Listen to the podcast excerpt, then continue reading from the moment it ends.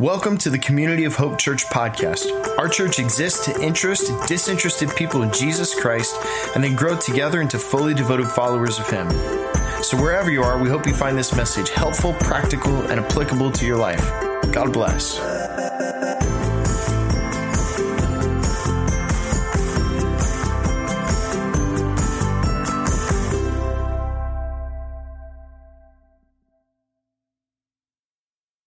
It's so good to see everybody here and to be back with you. We spent Thanksgiving in Texas. Uh, last week we went to see Beth's family. How many of y'all know my wife is from Texas? So we were out there. And I want you to know we got up on Thanksgiving Day. It was 18 degrees, snowed three inches. We got an early flight back. I was like, man, we got to get out of here. This is crazy. And so um, we had just a wonderful time. It was great to be with her family. I think in the years we've been here at Community of Hope, We've only been to Thanksgiving uh, for our Texas family twice. So this is really a cool uh, time to be away. But when we, we are away, we always miss you guys and we're glad to be back and glad to be part of this season. This is, this is really a great season. Um, I always think about December and I think about Advent in so many ways. It almost preaches itself. There's so many good, uh, deep truths uh, in here, and I wanted to lift them up. And speaking of Christmas, I want to remind you uh, we have some service times coming up. I want you to see those are right here, uh, all in both campuses, everywhere. We're gonna we're gonna do uh, Christmas eight times, Christmas Eve, Eve, and Christmas Eve. Now, many of y'all know uh, last year was hard for me because I had I had some vocal stuff right going on. And so I want you to know this year I am, I'm bringing the whole game. I am throwing for the end zone this year. So like I'm going for it. And so I call this the Great American Preach Off, and we're going to do it. And I want to remind you always too, we have a big offering we take in December, which is our missions offering. We help a lot of people with that. We, we will give all of that money that we collect on Christmas Eve and Christmas Eve Eve away over the next year. And our goal is to raise 75 grand. And I think we're going to crush it. Woo! I, I felt like we were going to crush it until that happened just in that moment. Unless, of course, that person who did that, they're writing the check for $75,000. I mean, man, gee, all right. Hey, grab your notes. We got a lot to talk about today. We're going to jump right in. We are in week two of our series. We're calling it Fear Not. Say it with me. Fear Not. And uh, we are looking at one of the great promises uh, in Scripture and one of the great and most used commands in all of Scripture. Uh, in fact, as I counted, I count 125 direct commands uh, in the Bible. Over one fifth of those are some form of fear not or do not be afraid. And it's almost like we need to be reminded. How many of you need to be reminded every now and again not to be afraid?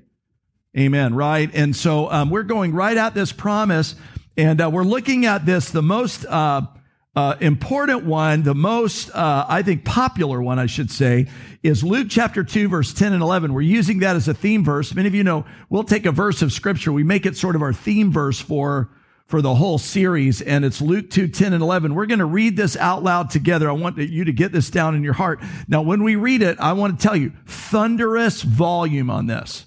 No pretenders. I know it feels a little sleepy in the room. We're going to do this, right? Woo! What's happening right now? Luke 2, 10 and 11. We're going to read it out loud. Ready? Go. But the angel said to them, Do not be afraid. I bring you good news that will cause great joy for all the people. For today in the town of David, a Savior has been born to you. He is the Messiah, the Lord. I mean, this is the thing. These scriptures, these promises, they just preach themselves. And when we get to December, what I always think about is I think, you know, this is all of the wealth and wonder and reverence and revelry and power and promise are in these stories. We can never exhaust them. We can just, there's so much wisdom, there's so much good stuff for us. And that's what we're doing right now uh, in this series. I was thinking about this. There are a lot of fears in our world. There's a lot, how many would say there's a lot of fear in our world? How many would say there's a lot of things to be fearful of in our world? And in one sense, you know, it's interesting. Um, fear is God given. Uh, not all fear is bad thing, right? There fear that is uh, God given is connected to survival. How many of y'all have heard of fight or flight before? Right? So that's a real thing. Uh, you know, when we see fire in a building, we see shark in the water, we see a tornado uh, in the sky. You know, these are healthy things to be fearful of. But sometimes, though, some of our fears uh, can be both rational and uh, irrational. And so I was, I, I looked up this week. I thought, what are some of the biggest fears that we actually, we have all these ones we think of. What are some of the ones we don't think of? And I thought, and I got a list. It's interesting. And I want to see a show of hands if you're fearful of these things. Uh, one is doctors or dentists. These are often nice people, but we're afraid of them. Okay. Dogs. Anybody fear, to dog? Okay. Well, okay. Uh, flying. Uh, my wife, I'll tell you, she's not the best flyer. She gives her life to Jesus again, afresh, every time we fly. She goes just on the in case, you know. Uh, how about thunder and lightning? Anybody? Nope. Uh, okay, the dark, heights. More of us. Okay, public speaking. This one scares me to death. Uh, how about bugs and snakes? Ah, there we go. There we go.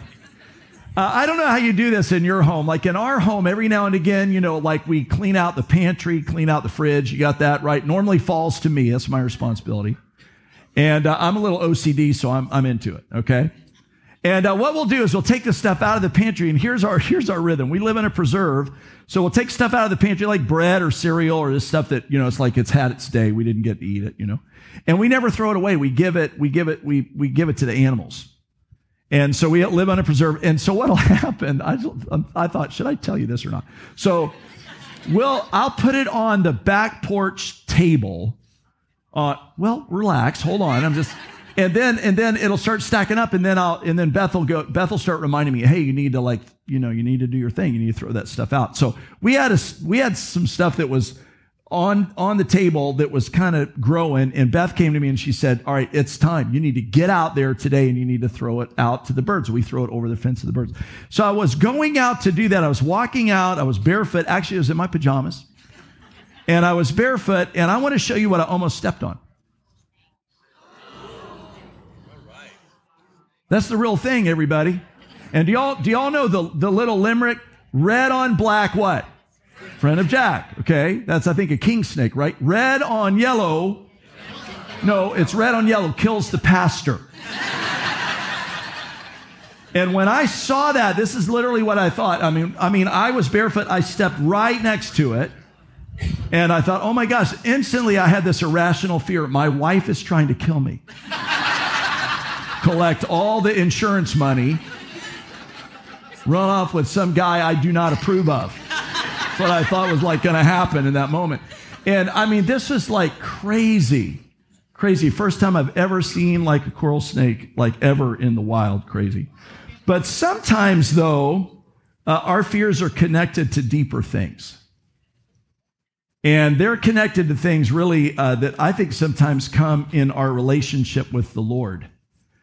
And uh, one of the things I just love about the Christmas story is there are all these powerful stories. Uh, most of them have embedded within the story a moment of fear not. And within there, uh, I find um, that those fear not challenges are speaking to some deep truths uh, that we all need to be reminded of, or even truths we, we've never even heard before. And um, oftentimes they have to do with God. Now, if you were with us last week, I thought Pastor Trevor just did a fantastic job. And he did. He did. And he was preaching on the story of Zechariah and Elizabeth, which uh, they gave birth in their old age to uh, John the Baptist, who was the forerunner of Jesus. It was a fulfillment of prophetic scripture. And, and he preached to the theme, um, you know, the fear of missing it. Not, not FOMO, which is fear of missing out, but more like FOMI, fear of missing it. You know, this idea sometimes that, um, you know, we, we, we're, it's over. And sometimes we have that fear. You ever felt that? Like, it's, uh, this is, it's different, you know. And I, I was thinking about this because um, I, one of my favorite verses of Scripture is a verse of Scripture that uh, happens in Revelations 21, verse 5. And, and it's one verse of Scripture, but I want to show it to you in two parts. Here's the first part. This is Jesus actually, and this is what he's saying. Verse A he says, He, meaning Jesus, who was seated on the throne, said, I am making everything new. I am, present tense, I am making everything new. How many of you have an area in your life where you go, God, I'd, I'd like you to kind of make that new? Come on, He can do it. And what we learned and what Pastor Trevor preached to is this idea that reminds us that it's really never too late in God's economy. God is working uh, to renew every single thing. Now, if, if that's not a great promise enough, I want you to notice the second part of this verse. Look at, then he said, write this down, for these words are trustworthy and true. It's like he's going, I'm making everything new. Stake in the ground. I'm really making everything new. And so sometimes this is what I want to say our, uh, uh, our fears and our anxiety are connected to really some deeper truths. I mean, we could we could talk about, you know, there's a song and I don't like spiders and snakes. Oh yeah. Yeah, come on. But there are deeper things. And so really in this series what what our goal is to is to preach to some of these deeper truths. I want to read a story to you. And it's the story of Mary. And you have it there in your notes, and, and I want to read it to you. And this is how Luke records it. And what I want to do is I want to go into this story and I want to unpack some things that I think are going on, and I want to show you the fear that I think is underlying some of this. It's one that we can connect with. And so we're picking up in Luke chapter 1, verse 26. Here's how uh, he records it. Luke says this. He said, In the sixth month of Elizabeth's pregnancy, God sent the angel Gabriel to Nazareth a town in Galilee to a virgin pledged to be married to a man named Joseph, who was a descendant of David. Now, the virgin's name was Mary. And the angel went to her and said, Greetings, you who are highly favored. The Lord is with you. Now, Mary was troubled, greatly troubled, really, at his words and wondered what kind of greeting this might be. But the angel said to her, Do not be afraid. There it is. Do not be afraid. Mary, because you have found favor with God, and you will conceive and give birth to a son, and you're to call him Jesus. I love verse 32, and he will be great. And that just sound like something we would say, and he will be great. And he will be called the Son of the Most High. And the Lord God will give him the throne of his father David, and he will reign over Jacob's descendants forever. The kingdom he has will never end. Well, how can this be? Mary said to the angel, Because I'm a virgin. And the angel answered, The Holy Spirit will come on you, and the power of the Most High will overshadow you. And so the Holy One to be born will be called the Son of God. And even Elizabeth, your relative, is going to have a child in her old age. And she, who was said to be unable to conceive, is now in her sixth month, for no word from God, no word from God will ever fail. For I am the Lord's servant, Mary answered. May your word to me be fulfilled. And then the angel left her. And then just two more verses down in verse 46. And Mary said, My soul glorifies the Lord, and my spirit rejoices in God my Savior, for he has been mindful of the humble state of his servant. And from now on, all generations will call me blessed. Let's pray together.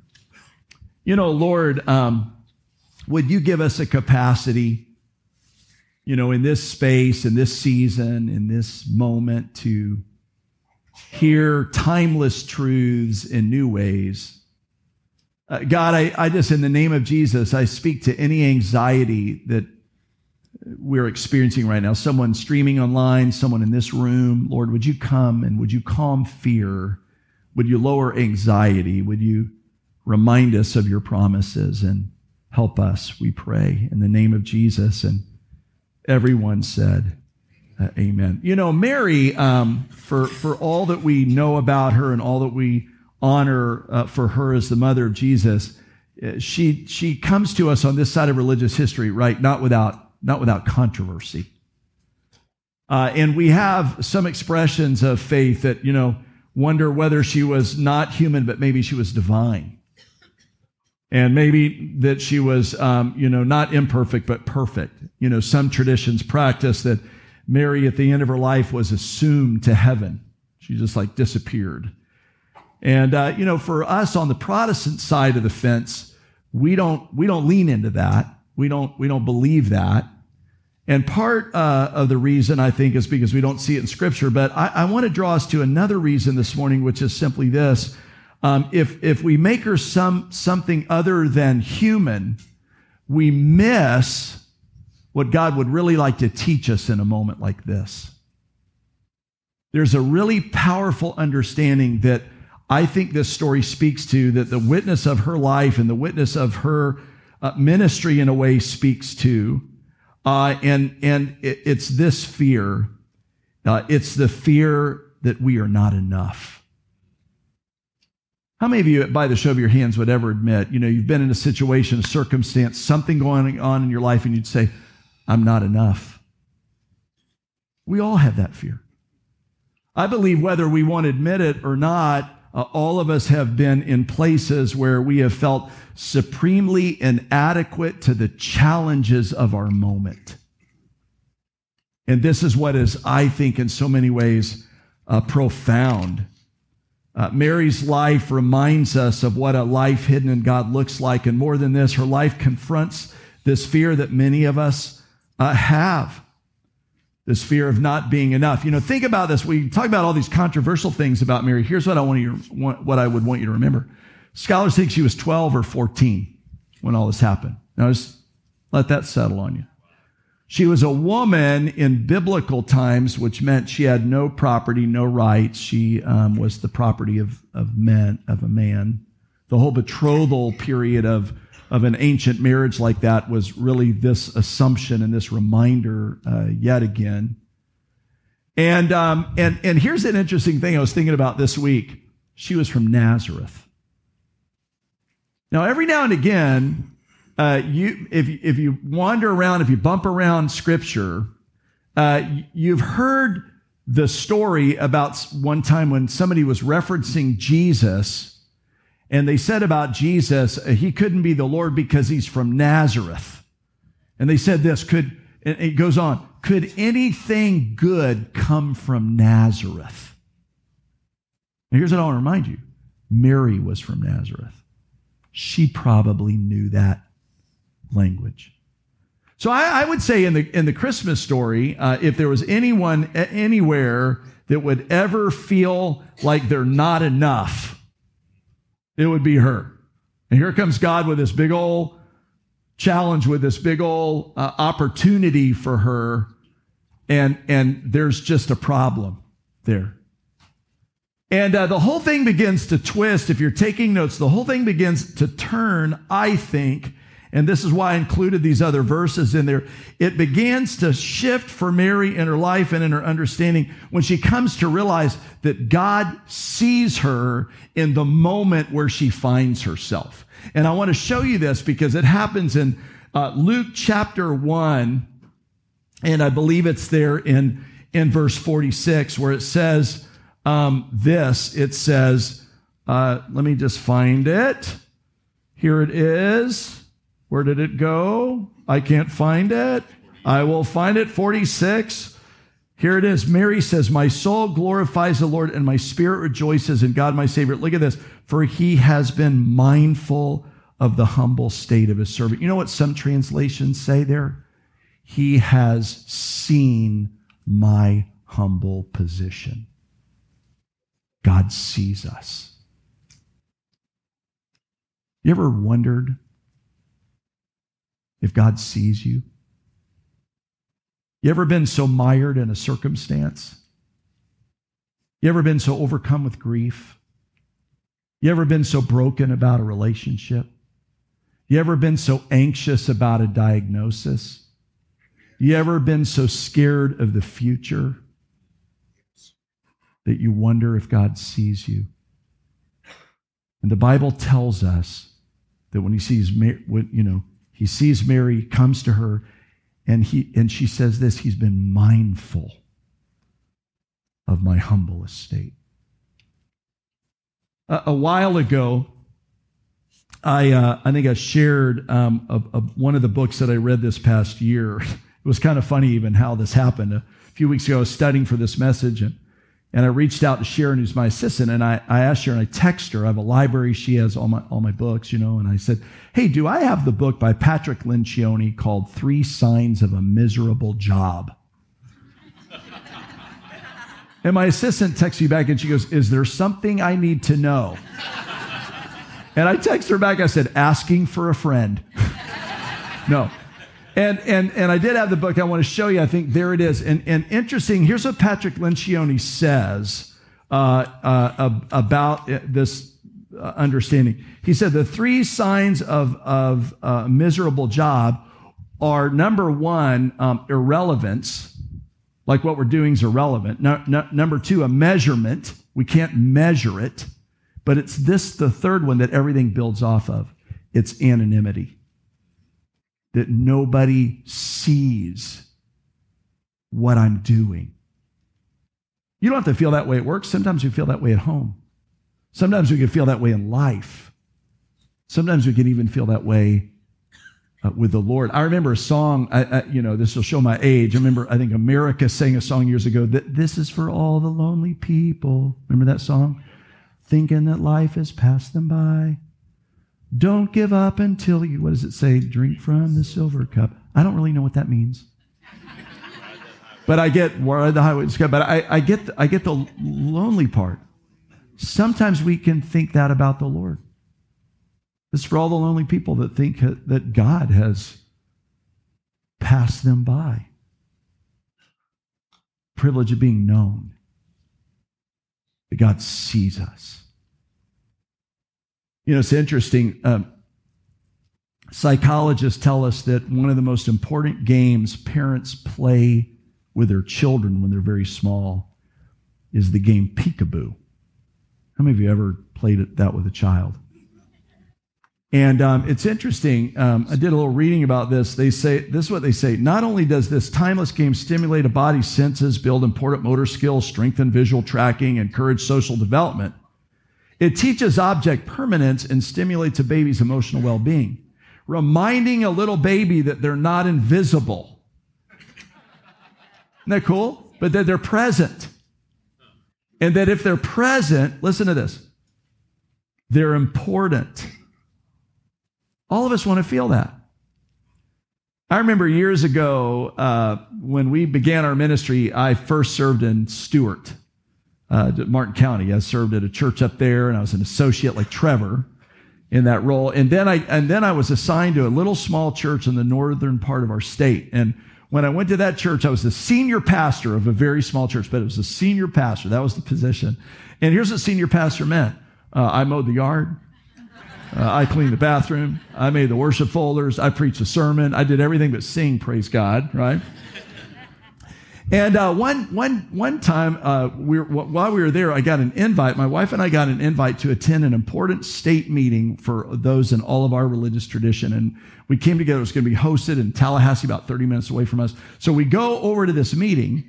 And, you know, we had just got there. We weren't at the church very long. And, and we're at this luncheon, and the, and the head, the, the religious leader of our tradition was there. Uh, and, and he was there. And, and as just as, you know, kind of luck would have it, as as we were there that that that afternoon and we broke for lunch, I got I got up to go get my plate in this long, you know, kind of uh, table, and I was uh, getting my plate, and I was right behind him. And, and right in this key moment when I was young, I was a little self-conscious and he turned around and this is what he said to me. He goes, how you doing, Dale? And I was like, well, and I said, I'm, I'm doing great. He goes, how's Beth? And I said, you know, she's wow, you know, she's she's wonderful. And he said, how's how's Monticello? How's the church going? And I said, it's great. You know, um, the, the lawn looks great. Um, you know, I just I mean, you know, talking to him about all the stuff. And I came back and I sat down by my wife and I said, my gosh, I said the this the state leader. I mean, he knows us. He knows not only knows us, knew you, knows where we are. My wife looks at me and she goes, "You have a name tag on."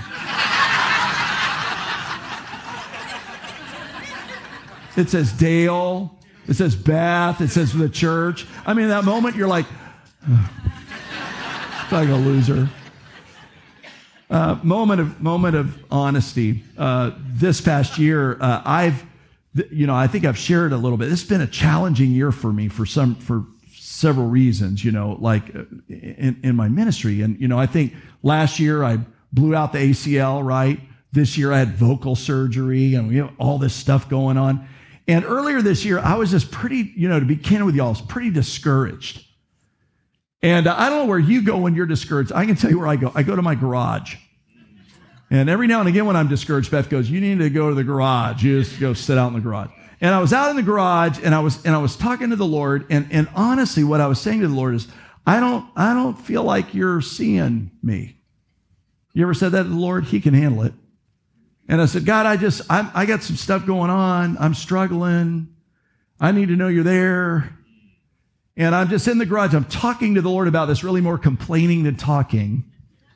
And uh, I have a friend, a neighbor who rides his bike by. And I just, I looked up, I saw him. I went back to my complaining. A couple minutes later, he rode by again. I went back to my complaining, back to my time. Lord, I don't think I, you're, you're seeing me. He rode by again. I noticed him. We waved. I was talking and then um, to the Lord, and he rode by the fourth time. And the fourth time he went around, I, I noticed him. And I'm telling you, as sure as I'm standing here, I felt like the Lord said in my spirit, He goes, Hey, you, you say that I don't see you. And you think because you can't see my work, I'm not working and that I don't notice you. But I do. And you gotta, you gotta get up and do your part. I was saying to the Lord, right in the moment, I was saying, Lord, I just feel, I feel done in some areas. You ever said that? And the Lord, I felt like the Lord said to me, He's not done. I want to show you his picture. His name's Chuck. He's 80. He's 80.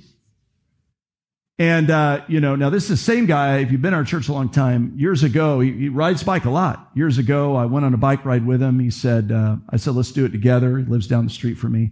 And we went, um, he said, we'll take a short trip. We, we went 32 miles.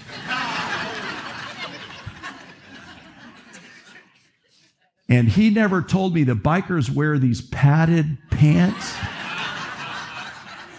It took me two years to forgive Chuck. But I want to tell you, because I don't want to make light of this. I mean, right when I was saying, Lord, you're not seeing me. You're not seeing me. And I feel done in some stuff, pushing on some leadership things that aren't moving. And he said, You know, Chuck's moving. You need to get up and get moving. And I think, I got to tell y'all, I just wonder this morning if that's a word for somebody in here. Time to move. Time to get up. He sees you. And, and Mary's life and Mary's witness show, show us her part because, right, there's always a part that there's God's part, but there's our part too, right? There's our part. And I want to tell you what I see in the scripture is Mary's part that I think is our part. One is this Mary came to a place where she had to rely on God's power. Luke chapter 1, verse 34 says this Mary said, How, how will this be? She asked the angel, since I'm a virgin. I don't want to. I don't want to be afraid of that verse because it feels a little weird to talk about in the room, you know. I mean, this is a 14 year old girl going, What you're saying, I, like that doesn't, I don't get that. And you may be saying that in your life. I, I think of the verse that where Paul said in 2 Corinthians 12 9, he says this My grace is sufficient for you, for my power is made perfect in your weakness. And therefore, I'll boast all the more gladly about my weakness so that Christ's power may rest on me. See, when you get to the end of you, you get to the beginning of God. And some of us need to be reminded in here.